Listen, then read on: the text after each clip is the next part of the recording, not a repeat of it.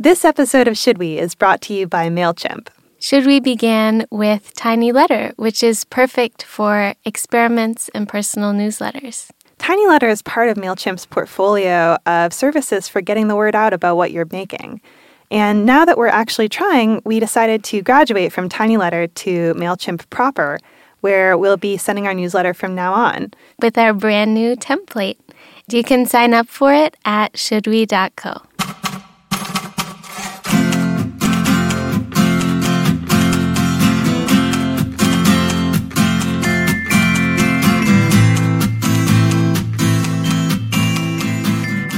Hello, Diana. Hello, Lisa.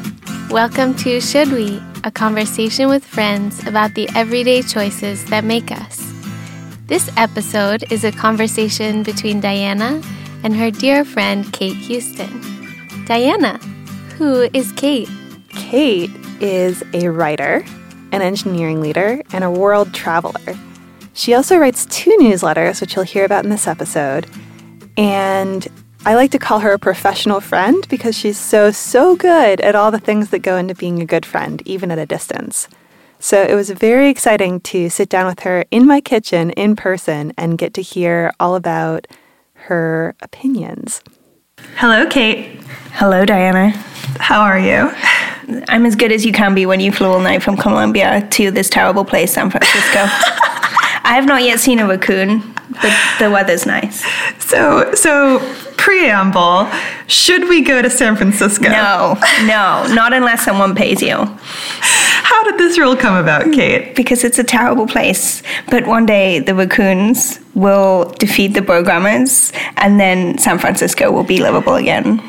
How do you think the raccoons will defeat the programmers? Well, they're like stronger, smarter, and infinitely more adorable than programmers. So, like, obviously, the raccoons will win. So, Cate, uh, we met on the internet Mm-hmm. We met on the internet. Of course, we met on the internet. Isn't that how you meet all your friends? Mm, it actually is. Yeah, so. me too. Me too. We're like that way. Mm-hmm. And one of the things I think is great about you is that you blog really regularly. Oh, thank you. So, one question for you is Should we blog? Uh, I mean, if you want to. Do you subscribe to a follow your heart philosophy of decision making? No, I mean, I subscribe to a like figure out what you want to be doing, define a process that makes sure that you're doing it. Like, I get a lot of value out of blogging, um, and you know, it's been really good for me. But I'd say it's been something that's been really good for me over like a really, really long period of time, you know? And so I've been blogging like regularly since grad school with like a couple of periods where, you know, I didn't write so much for whatever reason. But, you know, in 2016, if someone was like, oh, should I start a blog? Then, you know, I think the answer to that's often very mixed, right? And so no one, I think, has ever taken my advice about starting a blog. But I normally tell people to like put together a month's worth of content before you put your blog together. And um, because, like, the thing is, like, writing with no blog and no readers is like step one, I think. And then once you have a blog, you still have no readers and you have to keep writing, but you've done some work to set it up. So I think you're better to like do your writing for a month, schedule your blog for like a month, and then hopefully at the end of it, you're getting enough feedback. But like for your first blog posts, I think you probably won't. You know what I mean? It's like giving yourself an excuse for why there are no readers because you haven't shared any of it yet. But there would probably be no readers anyway. Exactly, exactly. Like there's a lot of blog posts, a lot of blogs out there with only one blog post. Yeah. Or no blog posts. Yeah, that's one of the reasons I really like Medium these days is because they designed the whole thing so that you could write one post mm-hmm. and that could be the end of it. And it's not a blog per se. You can treat it like a blog if you keep going with it, but it's really optimized for the single piece. And I think that that sets up the right expectations so that people don't end up in a guilt spiral. Certainly, I feel that way. For, for me, part of the purpose of the newsletter is that it's a little bit more. Well, I mean, I have two newsletters, right? So, one of them, the purpose of it is that it's ephemeral, it's not online. The only way to get it is in your inbox. Which newsletter is that? That's called Where the Hell is Cate, which I send from airports every time I leave. And how did that project start? Um, I used to send people postcards and this was actually a surprisingly time consuming activity. And postcards are like people don't respond to postcards. Every so often, someone will take a picture and tweet about it, but like they take such a long time to reply to like receive, right? Like it's really mail is really slow. And um, yeah, so I decided that I would send a digital postcard instead, and that you know, in order to create space for sending digital postcards, I would give up physical postcards. And did it work? Yeah, it's been great. So now we're in August. So for seven months, I've sent, I think, around 30, 31, 31 digital postcards of like, think about 270 subscribers, which is like a very low number by like a standard newsletter. But in terms of something that I started to keep in better touch with my friends, I think is like surprisingly popular. And I mean, the main thing is that I do feel I'm like I'm in better touch with people. Like for you, I always listen to Should We on planes and so when I'm when I get on a plane, it's because I've just sent a Where the Hell is Cate. So I feel like these two projects bring us closer together, even without us talking to each other directly. That's so true because they're sequenced with similar habits. Right, exactly. But do you remember when my plane was delayed and I was like live messaging you as I listened to your podcast? I'm like, oh my god! And so then I was like, maybe I should like find some way to listen to podcasts where I still have internet, which means I probably won't be on a plane. and it's cool because I can discuss your podcast with you in real time but then the downside of it is that that like connection between those two projects would be lost. Right right right. I don't know if i'm willing to give that up. Yeah it's special to me. And what's your other newsletter? It's called technically speaking which i run with one of my friends and is focused on public speaking in tech. And we you know, it's like we have a secret feminist agenda, which has become progressively less secret over time. So we include at least 50% of the content is from women. We actively look to include other underrepresented groups, and we include like two or three CFPs a week. They always have a code of conduct, they always make an effort for speaker travel costs. And so the idea of it is that we curate a picture of the tech industry that we wish we saw, which is obviously very far from reality, but you know. We're getting there. Newsletter the reality you want to bring about. Yeah, exactly, exactly. I think that's like a like a powerful thing to do is to create a platform and to use it to be like this is how things should be, even if it's not how things are yet. And what's the most rewarding one-time thing that's come out of doing technically speaking? It's when I like see someone speaking and they're like, "Oh, you're Cate. You do technically speaking." You know, I was like, I submitted to this conference because I saw it in technically speaking. That's so cool. Yeah, so I've had that like a lot now, and it's amazing. It's like so amazing. And is that, I mean, you have a lot of constraints that you put on the project to make sure that it's sustainable. But mm-hmm. of those, I mean, talk about those constraints and then we can talk about them more. you want me to tell you about when we went on strike? Yes, I do yes. want to tell you. yeah. I loved going on strike. Uh, we'll only send an issue when we have a sponsor now. So we started doing sponsorship I think about nine months into the project. Um, and so we were sending out a letter every Tuesday. And then we kind of got to this point that we are like, okay, we should try and make this sustainable. And to us, sustainability means that it pays for itself. So we can buy stickers. You know, if we did a mentoring thing, we wanted to be able to like do something for our mentors.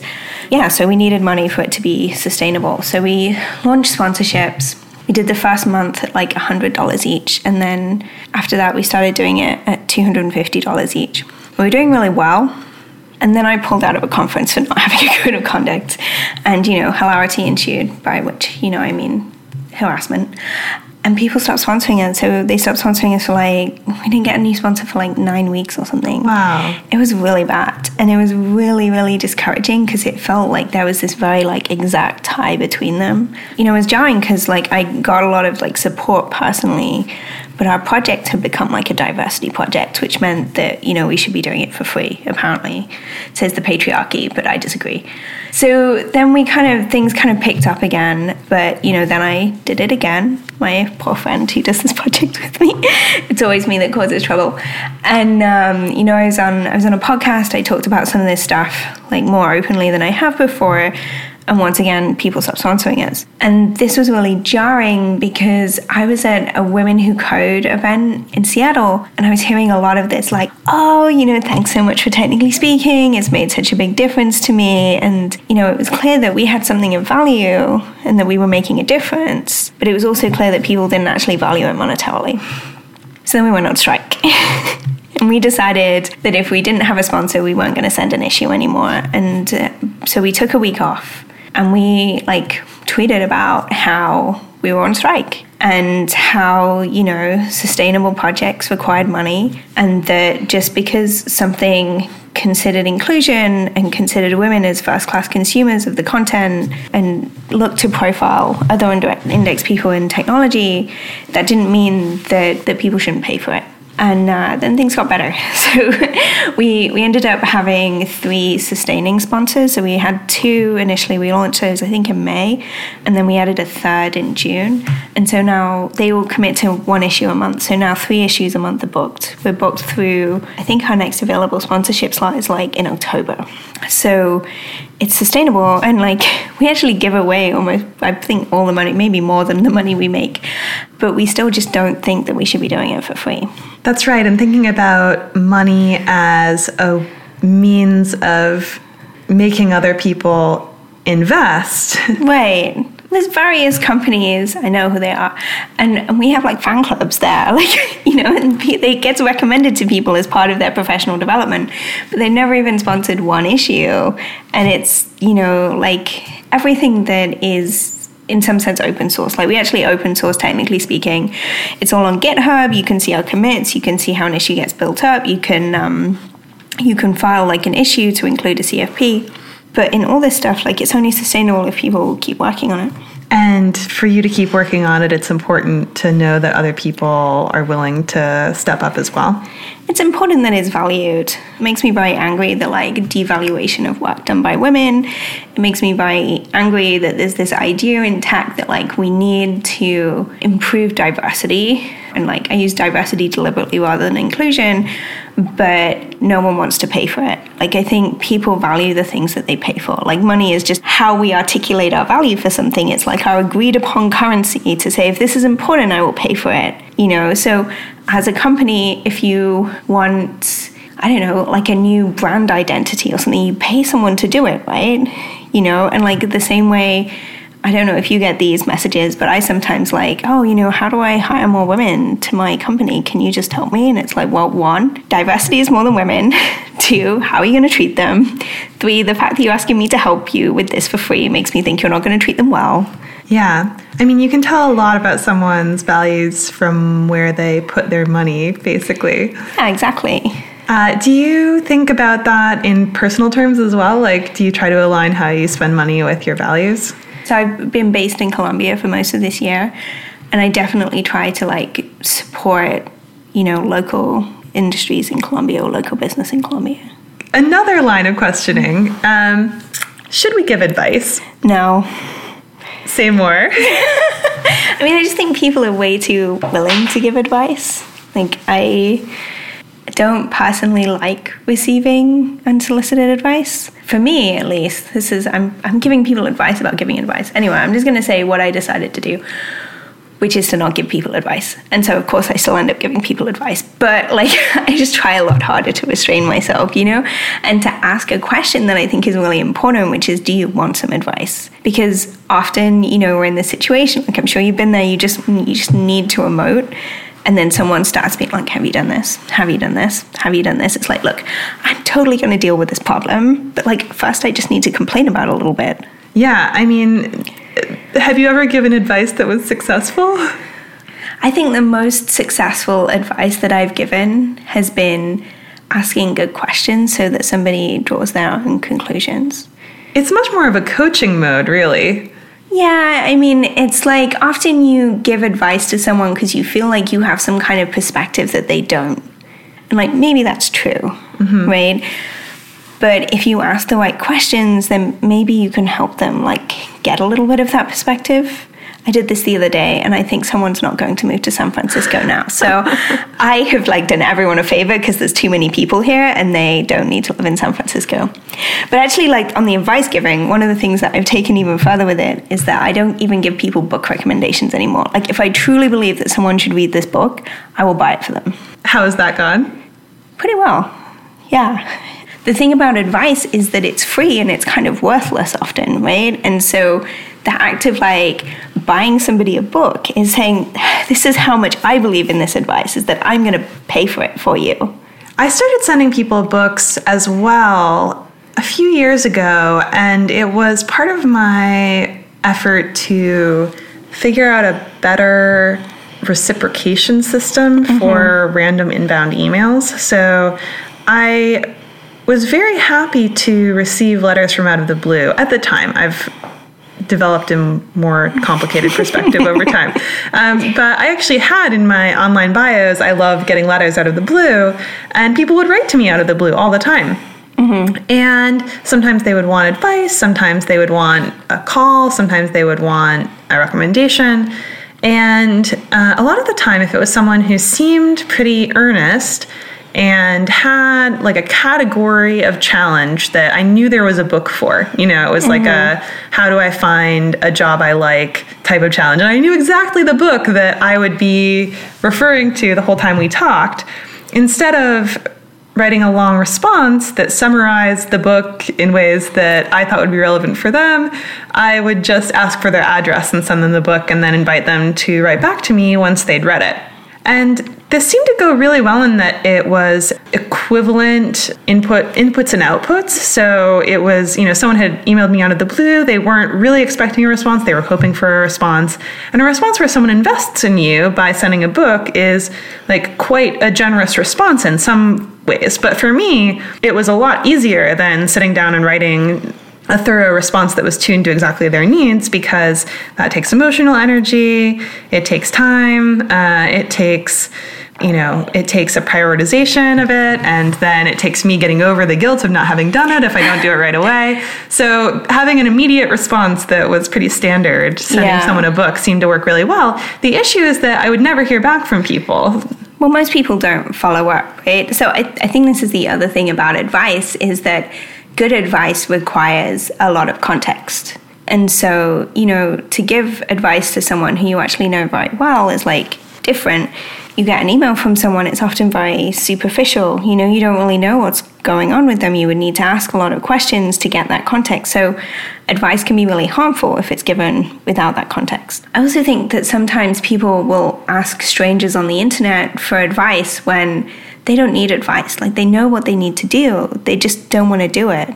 I used to have someone who would ping me very regularly to tell me how much she hated her job. And like, she didn't need advice. She needed to quit her job and get another one. But she just couldn't ever seem to make that decision. So I think like sending a book, and I've definitely done this with people who reach out to me for mentorship, is that I'll set them a little test you know so i'll do something that is low time for me and i'll see what they come back with. And the people who i consider that i've most successfully mentored are the people where i give them something and they go and 10x it and then they come back again.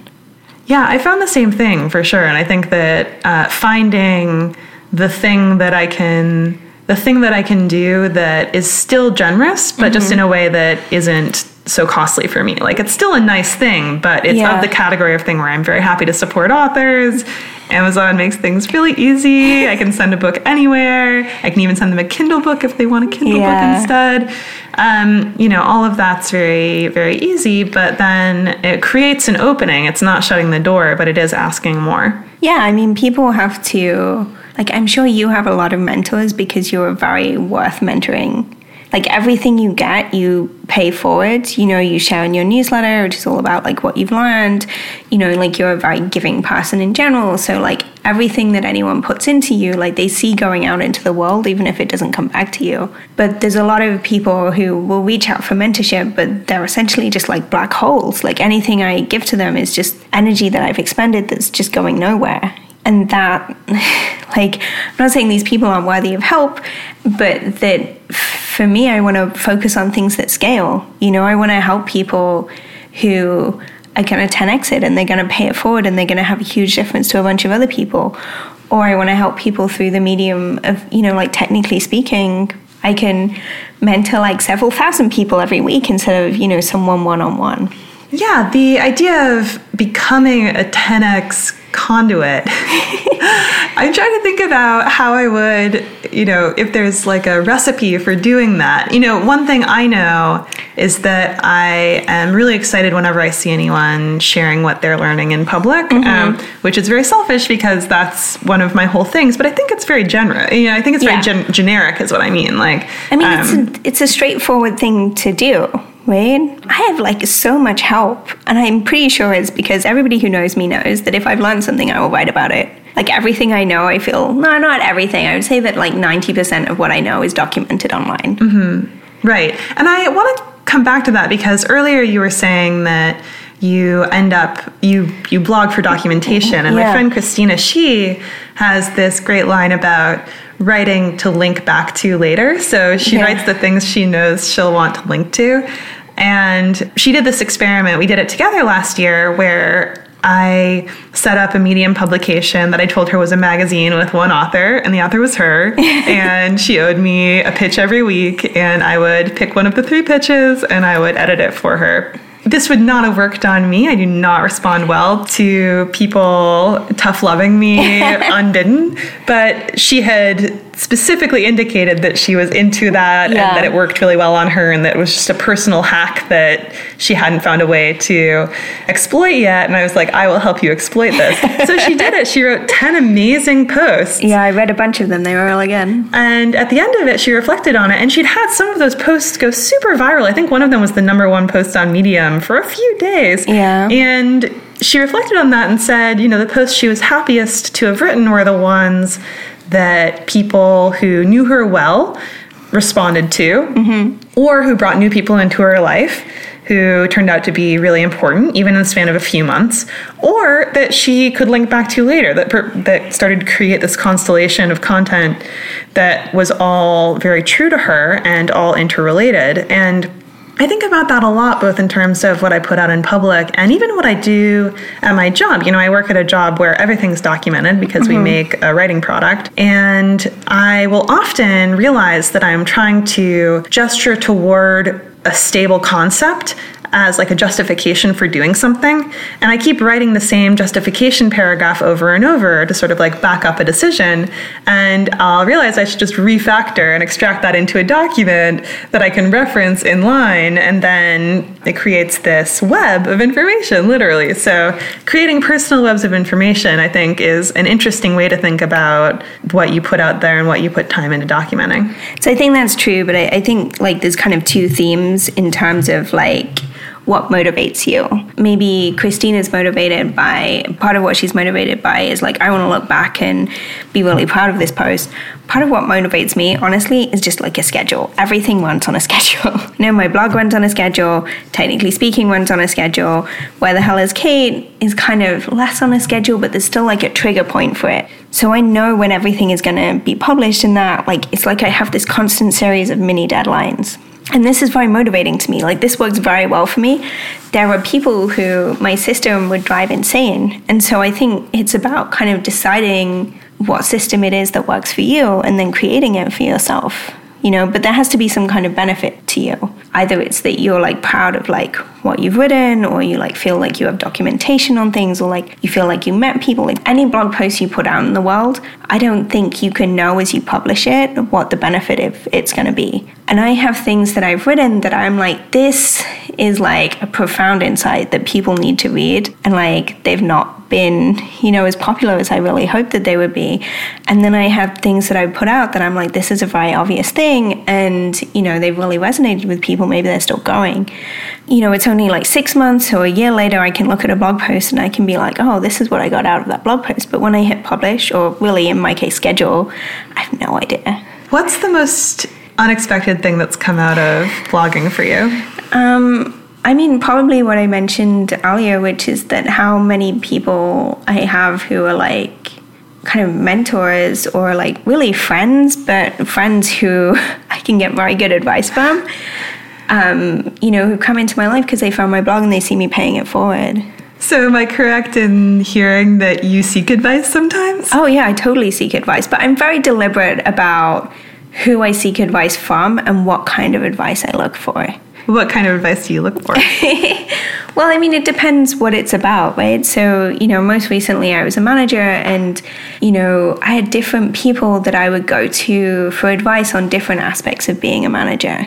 You know, for kind of a sense, like, how do I find a sense of accomplishment? Like, I would go to my friend Lara. For how do I deal with like difficult people problems? I would go to my friend Camille.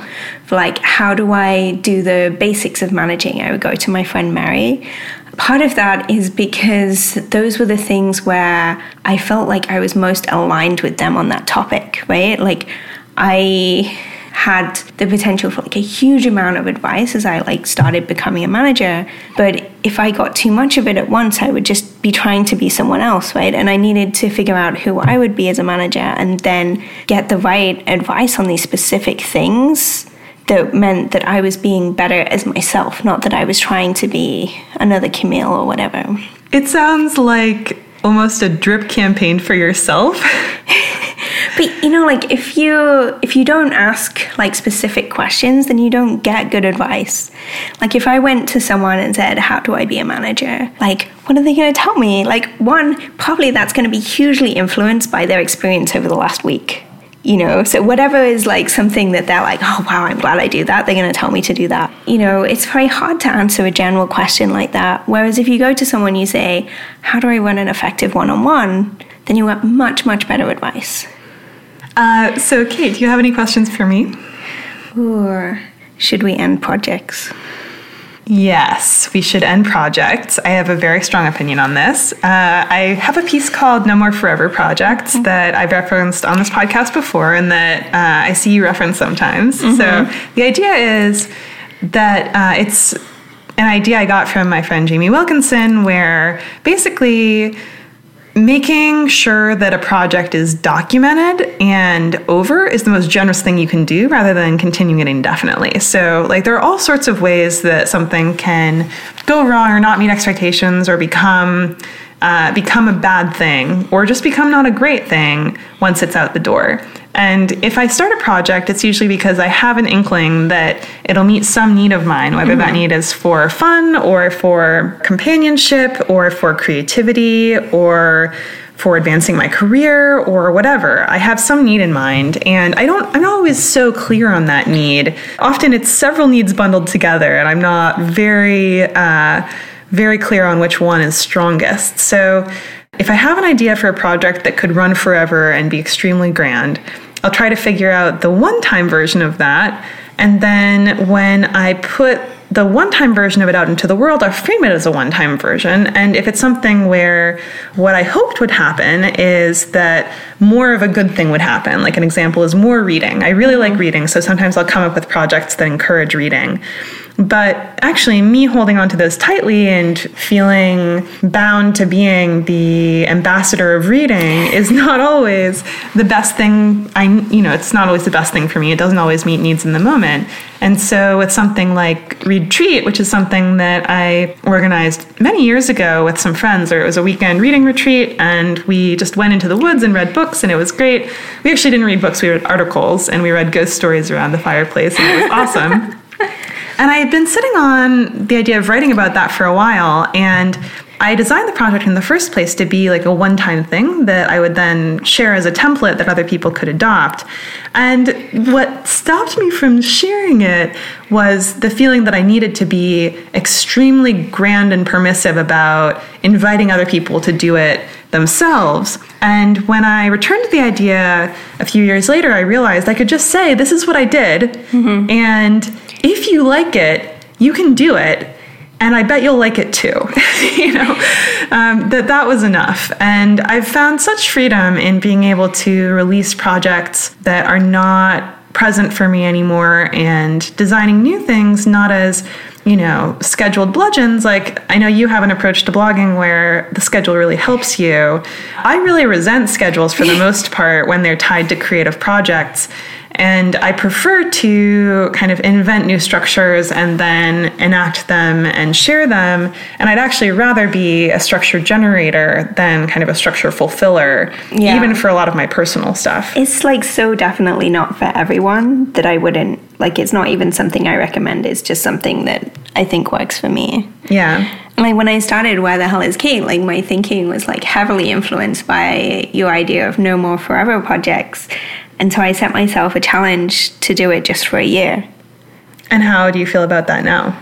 Now, like, I love it so much that it's hard for me to imagine stopping it. But, you know, like, my life could change, you know, if I took less planes.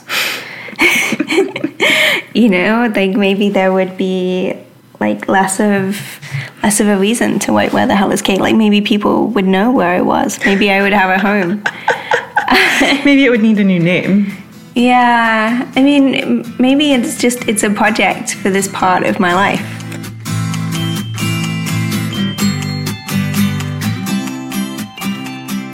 So, we have a lot of people to thank.